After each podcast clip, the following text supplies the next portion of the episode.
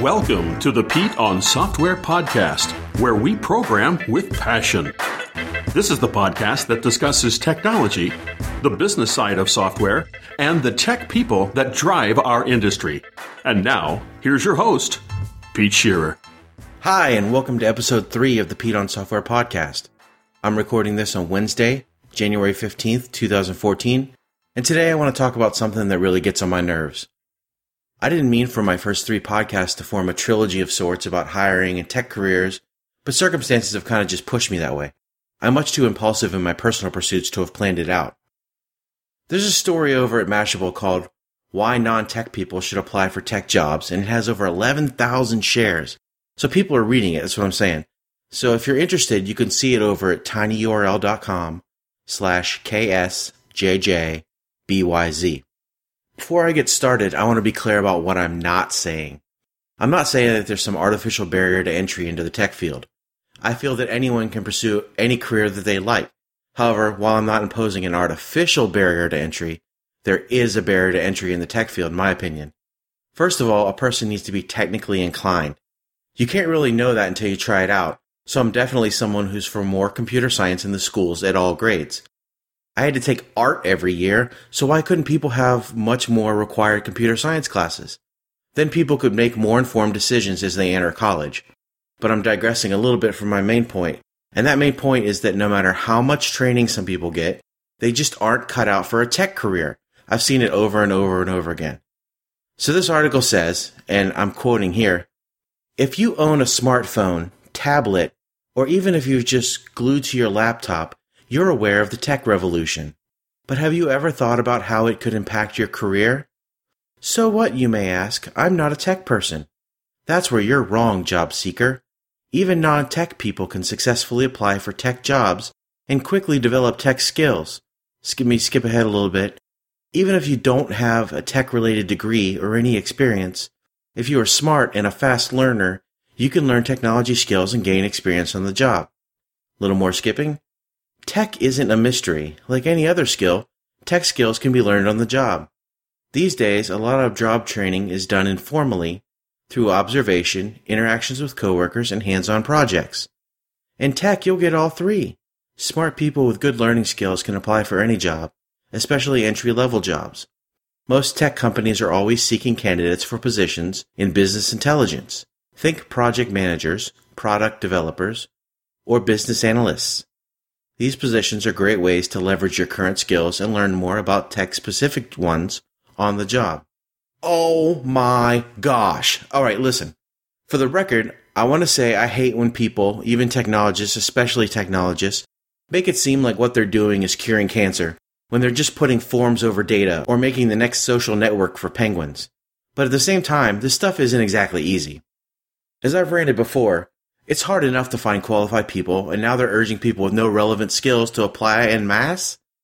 And sorry, I respect BAs too much to think that any Joe off the street can do that job. I know people who have trained for it for years who really can't do that job very well. And project managers? If your idea of a PM is just someone who attends meetings and takes notes, then I'm sure middle managers and crappy supervisors the world over can fit the bill. But I'm not talking about that. A good PM has a ton of different skills that you don't really find outside of people who are already PMs. Because of the tech shortage, there are already too many people in developer, BA, and PM jobs who don't really belong. And don't get me started about too many schools that are churning out people who have degrees but didn't learn anything about technology. Schools that hand out A's and then the students can barely cobble together an if statement in any language. And definitely don't get me started on people with certifications who memorized a brain dump and now consider themselves MCSEs or MCDBAs. The article isn't total trash. I do agree with it on one front. They offer these three tips. Do some self-learning. They go on to suggest all the available online courses, you know, basically Coursera, etc. Be aggressive. You need to showcase your desire to hop into tech. That may mean going above and beyond in the hiring process by turning in a video or infographic resume attending networking events, or setting up informational interviews with executives you admire. Agree to lower wages at first. Building tech skills takes time. The industry is worth billions, sure, but you can't expect a high starting salary out of the gate.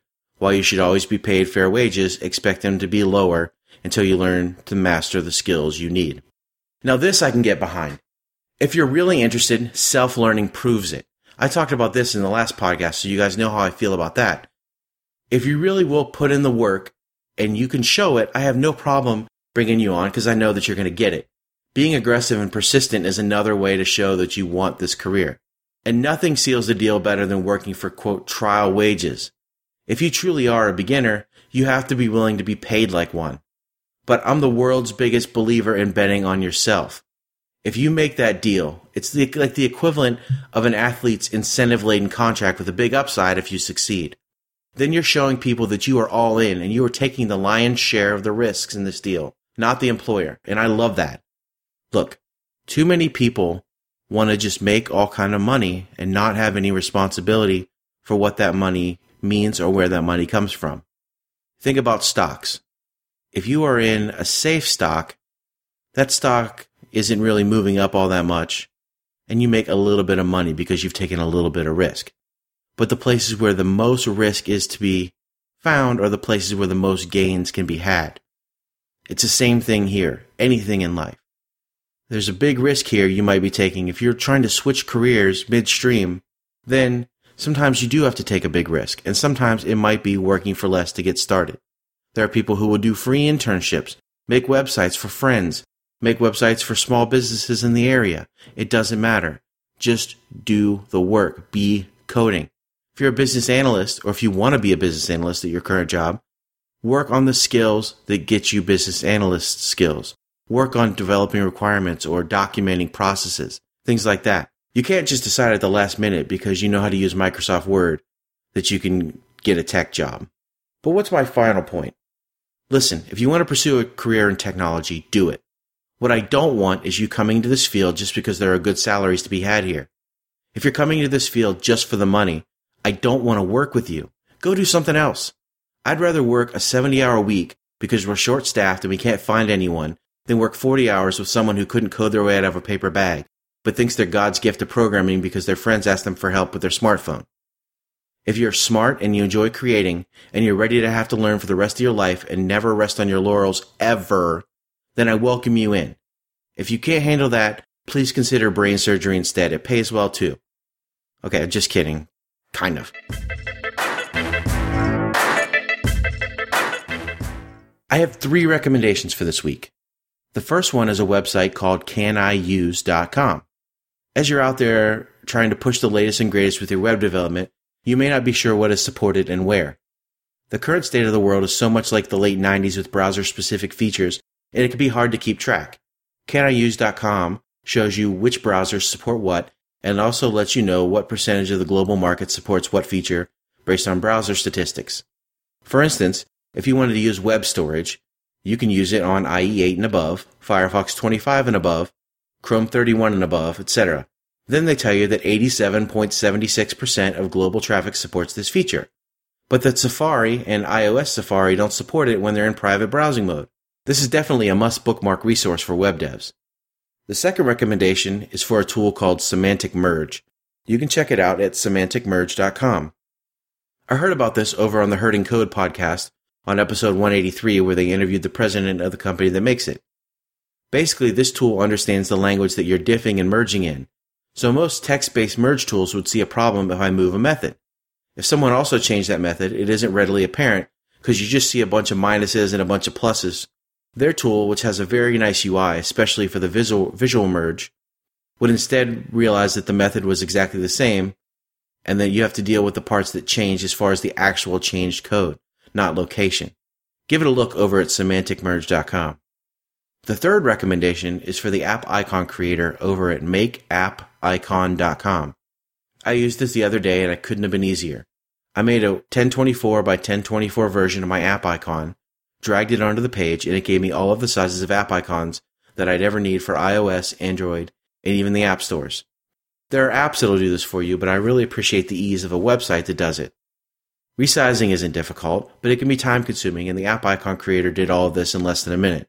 If you need app icons and don't want to be bothered with remembering every possible size you need, and with spending some time in an editing tool or writing and running scripts, then definitely check out makeappicon.com. That's it for this time. You can, as always, find me on Twitter as at Pete at my blog, PeteOnSoftware.com, or send me an email at the address on the About tab on my blog. Until next time, and remember that Wu Tang is for the children.